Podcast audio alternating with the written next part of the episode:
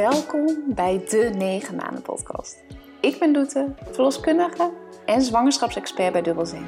In het eerste seizoen van mijn podcast neem ik je mee in onze zwangerschap. Yes, ik ben zwanger van ons eerste kindje. Hoe is het nu voor mij als verloskundige om zwanger te zijn? Wat verwacht ik van de periode rondom zwangerschap en geboorte? En hoe is het nu echt?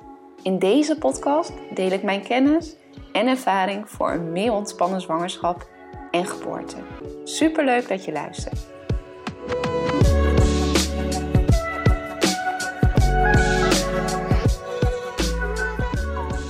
In deze aflevering neem ik je mee in de 36e week van de zwangerschap. Na zo'n heerlijk weekje vakantie, nu ook thuis in mijn bubbel. Dat betekent overigens niet dat deze week alleen centraal stond om het niets doen, want mijn nesteldrang is ontzettend aanwezig. Van het huis klaarmaken tot de laatste spullen bestellen voor onder andere de ziekenhuistas. Ik ben benieuwd of dit trouwens echt wel hormonaal is. Of dat het misschien komt doordat ik een voorgevoel heb dat het misschien wel eerder zou kunnen komen dan de uitgerekende datum. Ik merk ook dat door de rust ik mezelf afvraag of alles wel geregeld is. Misschien herken je dit wel. Daarnaast beantwoord ik in deze aflevering ook een aantal veelgestelde vragen. Zoals hoe weet je nou wanneer de geboorte begonnen is? Wanneer bel je de verloskundige? En hoe checkt zij dan eigenlijk dat de geboorte begonnen is? Ook vertel ik je hoe het gaat met het masseren van mijn perineum, maar ook over de veranderingen aan mijn borsten en of seks überhaupt nog een ding is deze laatste weken. Zoals ik al zei, zit ik sinds deze week ook thuis in mijn bubbel. Of nou ja, mijn bubbel. Dit weekend stond vooral centraal om het huis op te ruimen en alles schoon te maken. En dan bedoel ik niet gewoon het huis schoonmaken, maar echt alles schoonmaken. Dus de keukenkastjes, de koelkast, de kasten, alles moest geordend. Echt, mijn hormonen waren ontzettend aanwezig. Daarnaast heb ik ook de schuur opgeruimd. Moesten de dingen klaargezet worden voor de kringloop.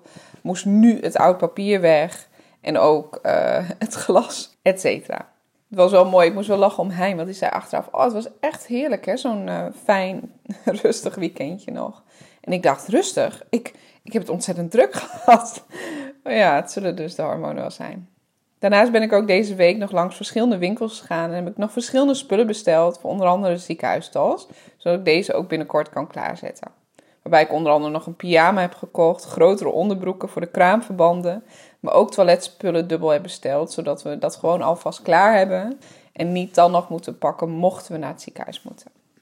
Ik ga volgende week ook met jullie delen wat ik allemaal in de tas heb voor het ziekenhuis. Wie weet haal je daar nog inspiratie uit. Daarnaast gaan mijn hormonen ook heel erg goed op het uh, voorbereiden op de kraamperiode. Zoals ik afgelopen week heb, al heb gezegd, heb ik tijdens um, ons weekje weg me heel erg laten inspireren over de voeding tijdens de, deze kraamtijd, kraamperiode. En vooral over wat kan je nou eten, zodat je lichaam zo goed mogelijk kan herstellen van de zwangerschap, maar ook van de geboorte. En daarnaast ook um, ja, de intense periode van dat je kindje er is, je zoveel mogelijk kan ondersteunen. Nou, wat ik je alvast kan vertellen, ik zal binnenkort namelijk nog een blog delen. Um, die je altijd kan vinden op dubbelzem.nl via de blogs. Maar voor nu kan ik je alvast vertellen dat eigenlijk centraal staat dat je voedzaam eet. Nou, dat klinkt een beetje logisch, maar ook vooral heel zwaar eet. Bijvoorbeeld vet eet, warm eet en daarnaast ook zoet eet. En het komt vooral, ja, het is eigenlijk heel logisch, want je lichaam is leeg na de geboorte. Er mist uh, je kind, maar ook daarnaast heel veel andere dingen missen in je lijf. En je buik is als het ware een soort van leeg. Alle organen moeten weer op zijn plek komen. En daar ondersteun je je uh, lichaam bij door vooral warm en voedzaam te eten, omdat dat veel makkelijk verteerbaar is en je lichaam daar veel blijer van wordt. Nou, ik ben dus deze week gelijk toen we thuis kwamen begonnen met de voorbereiding hierop. En um, ik heb dus het boek De Eerste 40 Dagen gelezen en heel veel inspiratie uitgehaald. En daarnaast ook op internet verschillende recepten opgezocht, die ik dus ook met jullie ga delen. Wat ik vooral naar voren uh, zag komen is dat het heel belangrijk is om uh, bottenbouillon uh, te maken.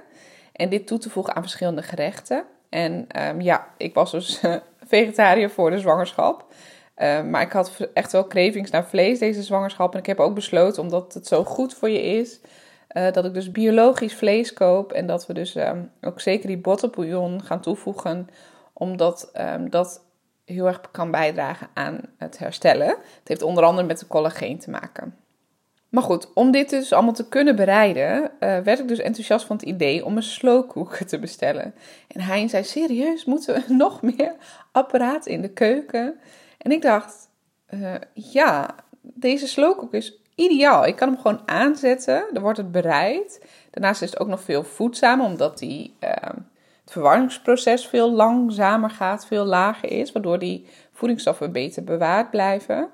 En uh, ik zei daarnaast kunnen we gewoon heel veel van dit soort gerechten uh, maken. Dus curry's, rendang, soepen. Nou, toen werd hij heel erg enthousiast. Dus ik heb dus een slowcooker besteld op bol.com en ben gelijk deze week mee begonnen.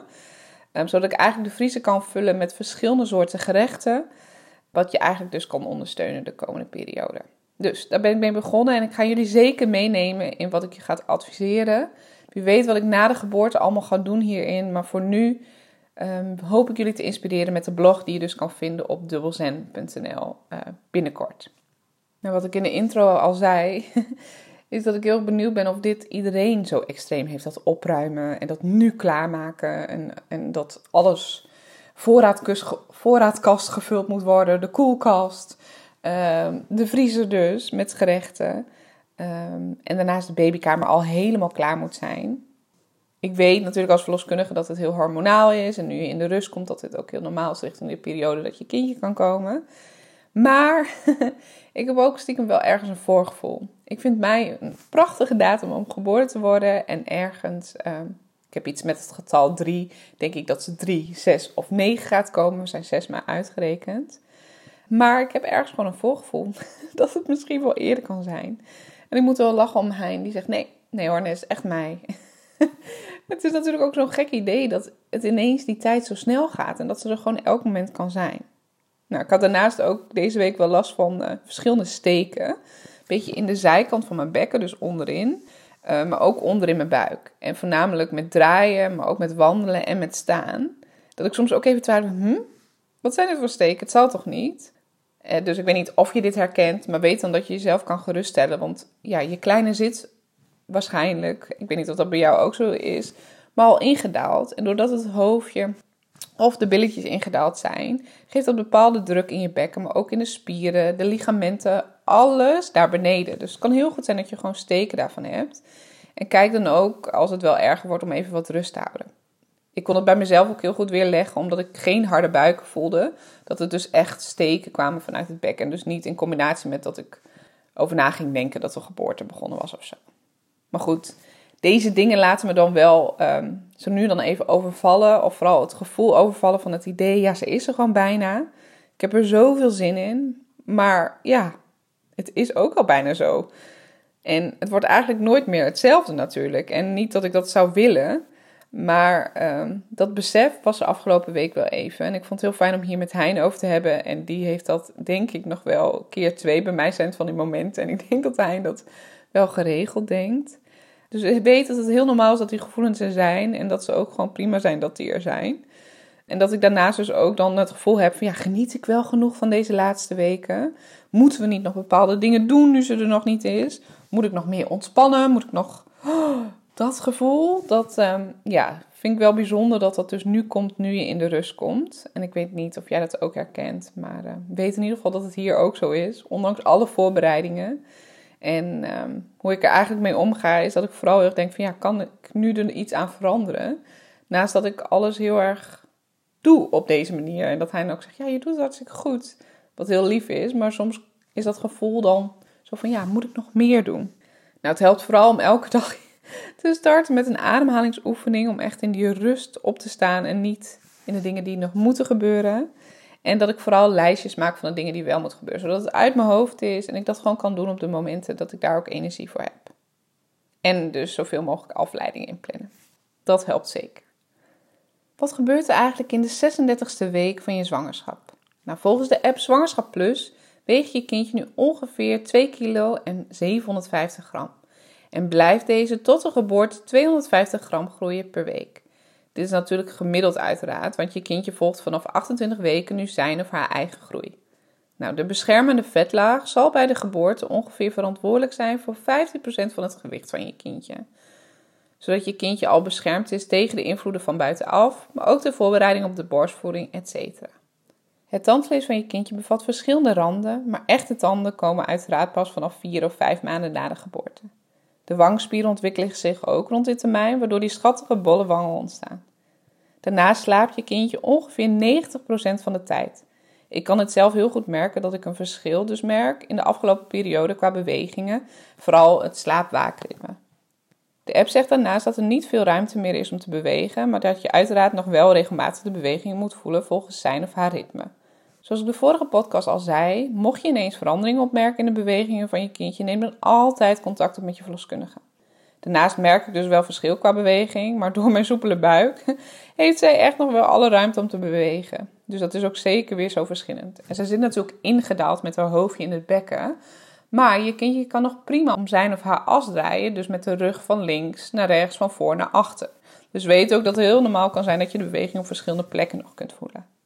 Mocht je trouwens je verloskundige bellen omdat je bijvoorbeeld minder beweging voelt, dan zal de verloskundige je willen zien en krijg je ook voor de zekerheid een check in het ziekenhuis. Met een hartfilmpje van de baby en ook een echo. Vandaar dat je nooit moet twijfelen om je verloskundige te bellen, want jij bent degene die de bewegingen voelt en hier ook een gevoel bij heeft. Dus spreek dit alsjeblieft uit. Nou, over de verloskundige gesproken, waren deze week ook weer een afspraak staan bij de verloskundige. Waar onder andere het bevalgesprek gepland stond. En we moesten vooraf al onze geboortewensen vastleggen op het bevalplan en die al naar ze toesturen. Nou, wat kun je nou van zo'n gesprek verwachten? Um, ik zeg altijd dat het heel belangrijk is dat je je voorbereidt. Ook al wordt er niet verwacht dat je je wensen al doorgeeft aan ze, is het heel goed om je vragen en je wensen al op te schrijven. Dus wat zou je graag wanneer willen? Waar heb je nog vragen over? Twijfel je over de plek van de geboorte? Stel gewoon al je vragen en laat ook je partner alle vragen bespreken. Dat je zo samen tot ja, de beste voorbereiding voor de geboorte kunt uh, komen. En je kunt het natuurlijk helemaal niet plannen. En daarom noem ik het eigenlijk ook liever geen bevalplan, maar eerder geboortewensen. Maar het helpt zeker om deze wensen vast te leggen, zodat je, nou, ik vind het wel, dat je dan op die manier beter kunt loslaten. Omdat je weet van ja, de dingen die ik heel graag zou willen, die staan gewoon op papier. En tijdens de geboorte, ja, wat is nou ultieme loslaten? Dat is bevallen. Je kunt niet, je hebt geen controle erop. Dus het is heel fijn dat wat er ook gebeurt, hoe het ook verloopt, dat die geboortewensen op papier staan. Dus bereid je zeker goed voor op dit gesprek. En um, wanneer je bijvoorbeeld een cursus hebt gevolgd, dan weet je ook heel goed wat de mogelijkheden zijn. En laat je daardoor ook inspireren. En laat je ook vooral met je verloskundige in gesprek gaan wat er mogelijk is. En ook uh, vooral dat je ja, laat zien wat jullie graag zouden willen. Daarnaast was deze afspraak weer helemaal goed. Mijn bloeddruk was onder controle. De hartslag was prima. Ze was optimaal ingedaald, wat ik al dacht. En ze bewoog nog heerlijk tegen de handen van de verloskundige aan. En ook hebben we de wensen besproken met de verloskundige. En uh, hij zei wel, ja, dat was eigenlijk allemaal al wel duidelijk, toch? Toen dacht ik, ja, maar dat is eigenlijk heel fijn. Want dit hebben we samen al zo doorgesproken dat het voor ons heel duidelijk is. En dat het nu fijn is dat zij dat weten. En ik vond het wel fijn om ook even de scenario's te horen. Um, hoe zij erachter stonden. En um, wat als dit zou gebeuren. Dus ja, fijne afspraak. En um, ja, de komende weken zal die frequentie wat uh, vaker zijn. Omdat je natuurlijk uh, richting de aterme datum gaat. Dus richting je uitgerekende datum. En dan is dat ook belangrijk om uh, ja, je zwangerschap nog wat frequenter op te volgen. Zoals ik al zei, wil ik dus ook een aantal veelgestelde vragen beantwoorden in deze podcast. Ik heb er onder andere ook verschillende reels over gemaakt. Dus mocht je het leuk vinden om verschillende video's te kijken, bekijk dan zeker even mijn reels op Instagram dubbelzem. Nou, de meest uh, gestelde vraag wanneer ik een bevalgesprek heb met zwangeren is: um, hoe weet je nou wanneer de geboorte begonnen is? Nou, allereerst vertrouw erop. Je weet echt wanneer de geboorte begonnen is. Je voelt het aan je lichaam en als je twijfelt kun je natuurlijk altijd met je verloskundige overleggen. Maar wat ik je graag als tip wil meegeven, is wanneer je het gevoel hebt dat er iets verandert in je lichaam, dat je merkt dat er samentrekkingen komen, dat je merkt dat die niet onregelmatig zijn, maar dat die dus regelmatig komen. En die onregelmatig harde buiken doen niks met je baarmoedermond, wat ik al eerder verteld heb.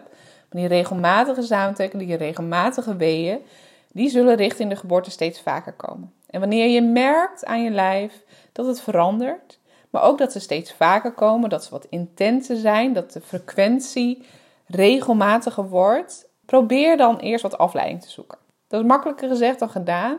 Maar bij een eerste kindje is het heel fijn om niet gelijk aan te staan. Nou, de meeste geboortes beginnen s'nachts. Um, en dat is ook heel mooi, want ja, s'nachts is alles rustig, ontspannen, veilig, lekker donker. Dus dan kunnen die hormonen die voor de geboorte zorgen optimaal stromen. Dus daarom beginnen de meeste geboortes s'nachts. Hoeft niet voor jou zo te zijn, maar weet dat.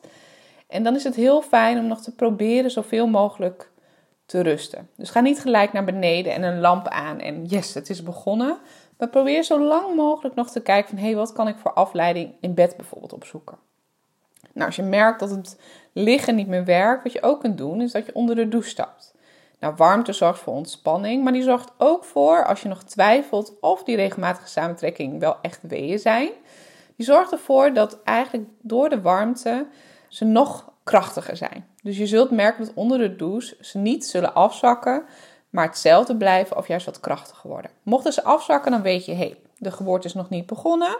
Mochten ze juist sterker worden, mochten ze krachtiger worden, vaker komen, dan weet je, oké, dit is goed. Probeer dan je ontspanning te vinden onder de douche. En zodra je onder de douche wegkomt, dan is het ook wel een moment dat je kijkt van, hé, hey, hoe vaak komen ze nou? Nou, dat is ook de volgende vraag die heel vaak gesteld wordt tijdens uh, dit gesprek. Wanneer bel je nou de verloskundige? Nou, dit is per praktijk verschillend en ook verschillend of je zwanger bent van een eerste of een tweede, derde, vierde kindje bijvoorbeeld. Bij een eerste kindje is het algemene advies dat je belt wanneer je weeën hebt om de 3 à 4 minuten voor een uur lang. Check dit wel even bij je verloskundige of dit ook zo voor jullie is, maar dat zijn de algemene, de doorgaande regels, zeg maar. En daarnaast, voor een tweede kindje bel je wanneer je om de vijf minuten weeën hebt voor een uur lang. Dus dan zie je eigenlijk dat, je, dat het dus wat meer tijd tussen zit. Maar omdat je al eerder bevallen bent, kan het dus sneller verlopen. Dus je belt wanneer je regelmatig weeën hebt, een uur lang, ongeveer om de drie à vier minuten. Maar het kan ook zijn dat je vliezen breken. Nou, dat heb ik al eerder gezegd. Bij helder vruchtwater hoef je alleen overdag te bellen. Mocht het een ander kleurtje hebben, bel je ook s'nachts. Natuurlijk, als je heel erg uh, vragen hebt, onzeker bent, wat dan ook, bel je ook s'nachts je verloskundige. Daarvoor zijn de verloskundigen. Maar je belt daarnaast ook wanneer je kindje natuurlijk minder goed voelt bewegen, uiteraard. Maar ook wanneer je bloedverlies hebt. Dus dat zijn redenen wanneer je mogelijk de verloskundige belt wanneer de bevalling begonnen is. Nou, het gaat dan zo zijn dat je verloskundige eigenlijk aan de telefoon al een beetje gaat checken van ja, hoe gaat het dan met je? En soms belt ook je partner. Dan is het dan niet meer zo dat jij zelf nog kunt bellen. Dus dat is ook fijn dat een verloskundige eigenlijk daar al, kan merken van... hé, hey, nou, hoe vaak komen ze dan? Ze is al wat meer in haar eigen bubbel. Dat zijn allemaal tekenen dat de geboorte dus wat uh, begonnen kan zijn. Nou, hoe checkt de verloskundige dan of de geboorte begonnen is? Ze zal waarschijnlijk bij jullie thuis komen, maar kan ook met jullie afspreken om in het ziekenhuis af te spreken. En ze zal dan thuis eerst gaan observeren van ja, hoe gaat het met haar? En daarnaast dus ook dan een inwendig onderzoek kunnen doen Uiteraard in samenspraak met jou van hoe staat het eigenlijk met je baarmoedermond. In je baarmoedermond verklapt eigenlijk een groot gedeelte of de bevalling uh, begonnen is of niet. Het is namelijk zo dat harde buiken geen invloed hebben op je baarmoedermond. En je baarmoedermond is tijdens je zwangerschap lang en stug, dus echt een gesloten baarmoedermond. En richting de geboorte kan die al wat korter worden, wat zachter worden en wat meer gaan openstaan. Nou, er zijn allemaal gradaties in, maar wanneer de bevalling begonnen is, dus wanneer die weeën invloed hebben op je baarmoedermond, dan zul je ongeveer wanneer je de weeën hebt rond de 3, 4 minuten voor een uur lang bij een eerste kindje, zul je ongeveer rond de 2, 3 centimeter hebben. Ruim 3, zoiets. Dus dan weet je ook, hé, hey, de weeën doen hun werk en er is ontsluiting. En dat is dan ook eigenlijk een soort van het beginproces dat je bevalling begonnen is. En dit is natuurlijk wel een beetje volgens het boekje. Het kan heel goed zijn dat jij veel langer harde buiken hebt die geen invloed hebben. Maar dit is eigenlijk hoe de verloskundige checkt en ook wat er dan mogelijk is. Nou, mocht je nou benieuwd zijn hoe zo'n inwendig onderzoek er nou precies uitziet en hoe de ontsluiting eruit ziet, hier heb ik ook weer verschillende rail over gedeeld uh, op Instagram dubbelzen. Dus dan kan je rond deze datum van de podcast even terug scrollen bij uh, mijn reels op Instagram. Nou, wat daarnaast nog een vraag is, wat heel vaak eh, naar voren komt via mijn online spreekuur in mijn online zwangerschapscursus, is um, de rugligging. En hier wil ik toch kort nog even iets over zeggen. Het is namelijk zo dat um, ik in elke app lees dat je niet meer op je rug mag liggen. En hier zit wel een soort van um, ja, grijs gebied rondom. het is niet zo zwart-wit dat je absoluut op je rug mag liggen. Waarom zou dat nou zo zijn? Nou, je kindje groeit, waardoor het gewicht van je kindje, wanneer je op je rug ligt, ook de holle ader in je, uh, je bloedvat, zeg maar, in je rug kan dichtdrukken. Nou, dat kan dichtdrukken, dat is wel heel belangrijk om even door te geven. Het is namelijk zo dat je dat zelf ook kan voelen. Dus het kan zijn dat jij al heel gemakkelijk niet meer op je rug kan liggen. En dat dit voor jou dus oncomfortabel is. En dat dit dan ook de bloedtoevoer naar je kindje ja, kan dichtdrukken, zeg maar. En dat is niet ook zwart-wit helemaal dichtdrukken, maar wat kan verminderen. Het kan ook zo zijn dat je nog prima op je rug kan liggen. En dat je misschien zelfs s'nachts gewoon op je rug wakker wordt. Dan heb jij er geen last van. En dan mag dat je ook geruststellen dat je kindje daar dus geen last van hebt. Dus het is niet zo zwart-wit dat je niet op je rug mag liggen. Of dat je ongerust moet zijn wanneer je op je rug wakker wordt. En kijk ook of je fijne houding kan vinden op je zij. En dat je gewoon verschillende houdingen nog vindt uh, rond deze periode van je zwangerschap. En ik word zelf dus geregeld nog wakker op mijn rug. En ik, ja, ik merk dan toch dat er een soort van in mijn hoofd zo. Ik kan me voorstellen dat je daar ongerust van wordt, maar dat hoeft dus niet. Dus ik hoop dat ik een uh, kleine nuance hierin heb gebracht en je daar ook over uh, gerust kan stellen. Nou, daarnaast wil ik het nog even hebben over de veranderingen aan je borsten. Bij mij zijn ze echt veel gevoeliger rond deze periode. En uh, lijkt het wel alsof die tepelhoofd nog groter wordt, nog bruiner wordt. En er zitten ook verschillende bultjes op. Nou, dat zijn bultjes die zorgen voor het vet houden van je borsten. Dus dat is allemaal normaal. Maar ik zag ook op mijn tepel dat er een soort zwarte puntjes op zitten. Nou, eigenlijk um, is dat helemaal normaal. Eigenlijk alles wat er gebeurt met je borsten, dat, dat is helemaal normaal. Dat is allemaal ter voorbereiding op de borstvoeding. Maar die zwarte puntjes, die um, komt eigenlijk doordat er um, al wat openingen zijn waar al wat ontwikkeling kan zijn qua melk. En dat dit dus het uiteinde is wat een beetje verstopt raakt. Een soort mee-eten proces een beetje. Ik kon het er gewoon afhalen, maar eigenlijk kan je het ook prima laten zitten. Dus weet dat het allemaal normaal is. Als je ook denkt van jeetje, wat gebeurt er met mijn borsten? En kijk er zo nu en dan ook naar van jeetje, wat, wat, Gaat het allemaal weer terug? ja, liefie, dat is allemaal normaal. Daarnaast heb ik ook nog een telefonisch consult gehad met een lactatiekundige. Ik was namelijk nieuwsgierig naar uh, wat zij me kon vertellen over het kolven tijdens je zwangerschap, dus vanaf 37 weken, waarom je dat nou wel of niet zou doen. Voor mij was het vooral een reden om te kijken of je wat handiger en wat uh, meer vertrouwen kunt krijgen doordat je nu al daarmee bezig gaat met je borsten. Oké, dat was een beetje een rare zin, maar wat ik eigenlijk bedoel om te zeggen, is dat wanneer je nu al uh, gaat kolven met de hand, of dit je kan helpen in het proces van borstvoeding al na de geboorte. Omdat je er gewoon wat handiger en wat meer vertrouwen in hebt. En vooral als je ook al ziet dat er een beetje uitkomt. Um, nou, zij gaf vooral aan dat dat al een reden kon zijn. Maar daarnaast vind ik ook het een reden. Ik ben zelf heel gevoelig voor zuivel. Dus ik eet al jaren geen zuivel. En als ik het wel eet, dan eet ik voornamelijk geit. Dus uh, geitenkaas bijvoorbeeld. En uh, dat is eigenlijk een reden voor mij dat ik, ja, ik hoop als ik wel zou moeten bijvoeden, dat ik dan gebruik kan maken van mijn eigen voeding in plaats van um, bijvoorbeeld Nutrilon. Omdat ik bang ben dat zij daar ook op kan reageren. Nou, zij de lactatiekunde, dat is sowieso al een reden. Als je mocht je dat hebben, dat um, is ook een extra reden om het wel te doen. En ze gaf me daarbij nog wat tips. Dus ik dacht, ja, weet je, ik ga gewoon vanaf 37 weken kijken hoe het voelt met de hand uh, proberen te kolven. Daarbij kun je echt niet stimuleren dat de geboorte begint. We doen het voor de zekerheid natuurlijk wel vanaf 37 weken. Maar je kunt echt niet ervoor zorgen dat je geboorte daarmee begint. Omdat die oxytocine die vrijkomt, die ook zorgt voor weeën. Die is echt zoveel mindere mate dan wanneer je bijvoorbeeld een orgasme zou hebben. Dus um, weet dat je daar niet over in hoeft te zitten. Nou, wat je kan doen als er al wat uitkomt, dan kan je dit opvangen in spuitjes en dan invriezen zodat je eventueel, mocht je bijvoeding mogen geven, moeten geven die eerste dagen, dat je dus van, dat kan doen van je eigen melk. Dus mocht je hier ook geïnteresseerd in zijn, zoek het dan zeker even op op borstvoeding.com of op Google. En probeer anders een lactatiekundige in jouw regio daarover te bellen, zodat ze even met jou mee kan kijken. Ik ben in ieder geval geïnteresseerd en ik heb wel zoiets van, ja, mocht het na een aantal dagen niet opleveren wat ik zou willen, of het voelt niet goed, of wat dan ook, dan is het ook oké. Maar ja, ik ben gewoon nieuwsgierig wat dat uh, gaat brengen. Wat trouwens nog wel even een goede uh, is om nog even te bespreken. Ik dacht van ja, dan ga je colostrum, dat eerste voeding van die borst, ga je dan afkolven. Maar dat kun je echt niet afkolven door middel van de hand. Dus mocht je dat denken, Ehm, daar hoef je ook niet uh, ongerust over te zijn.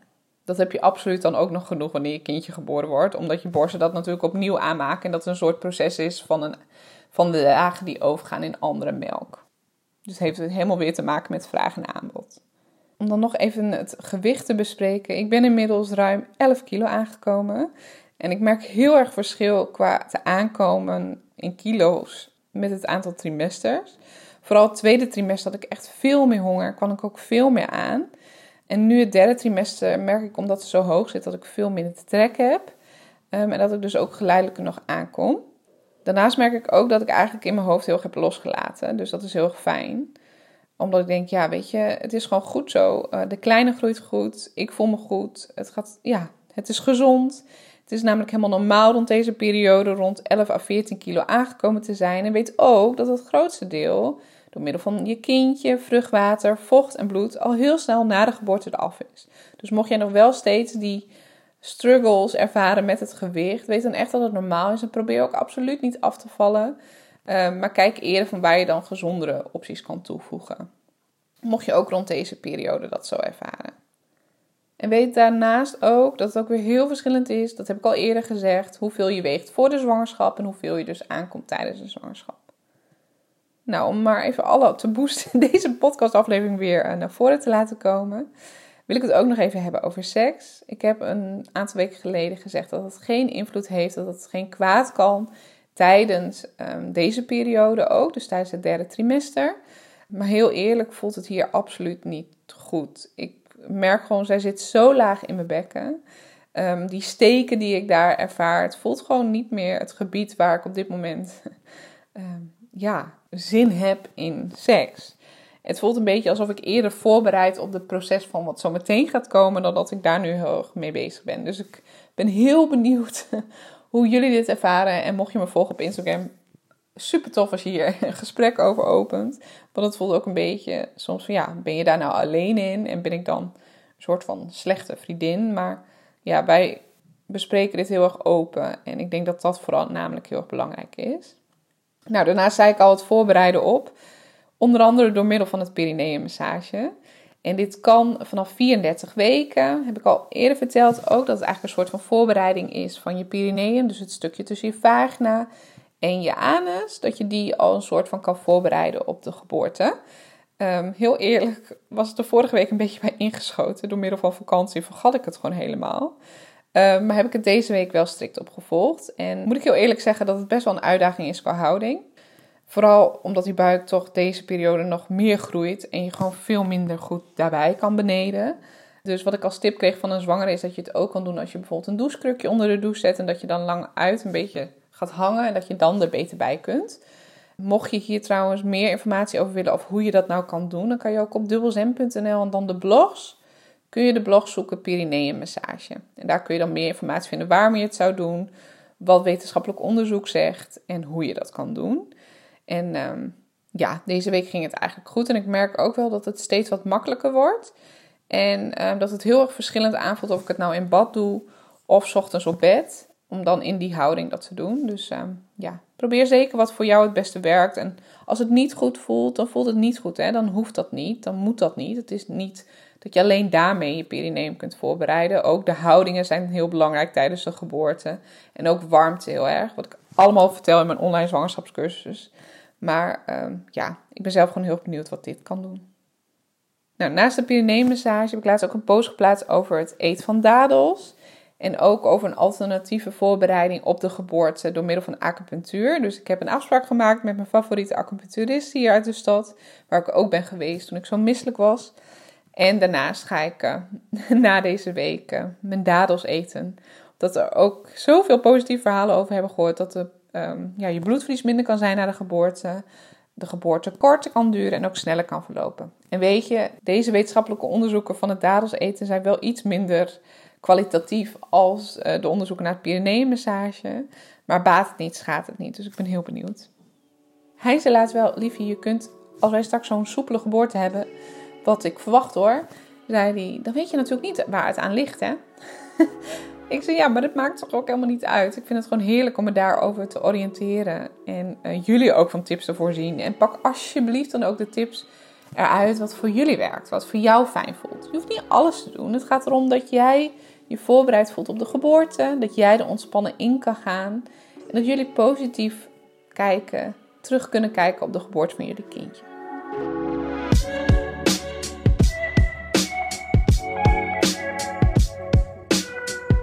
Wat leuk dat je hebt geluisterd naar een aflevering van de 9 maanden podcast. Ik hoop dat ik je heb mogen inspireren.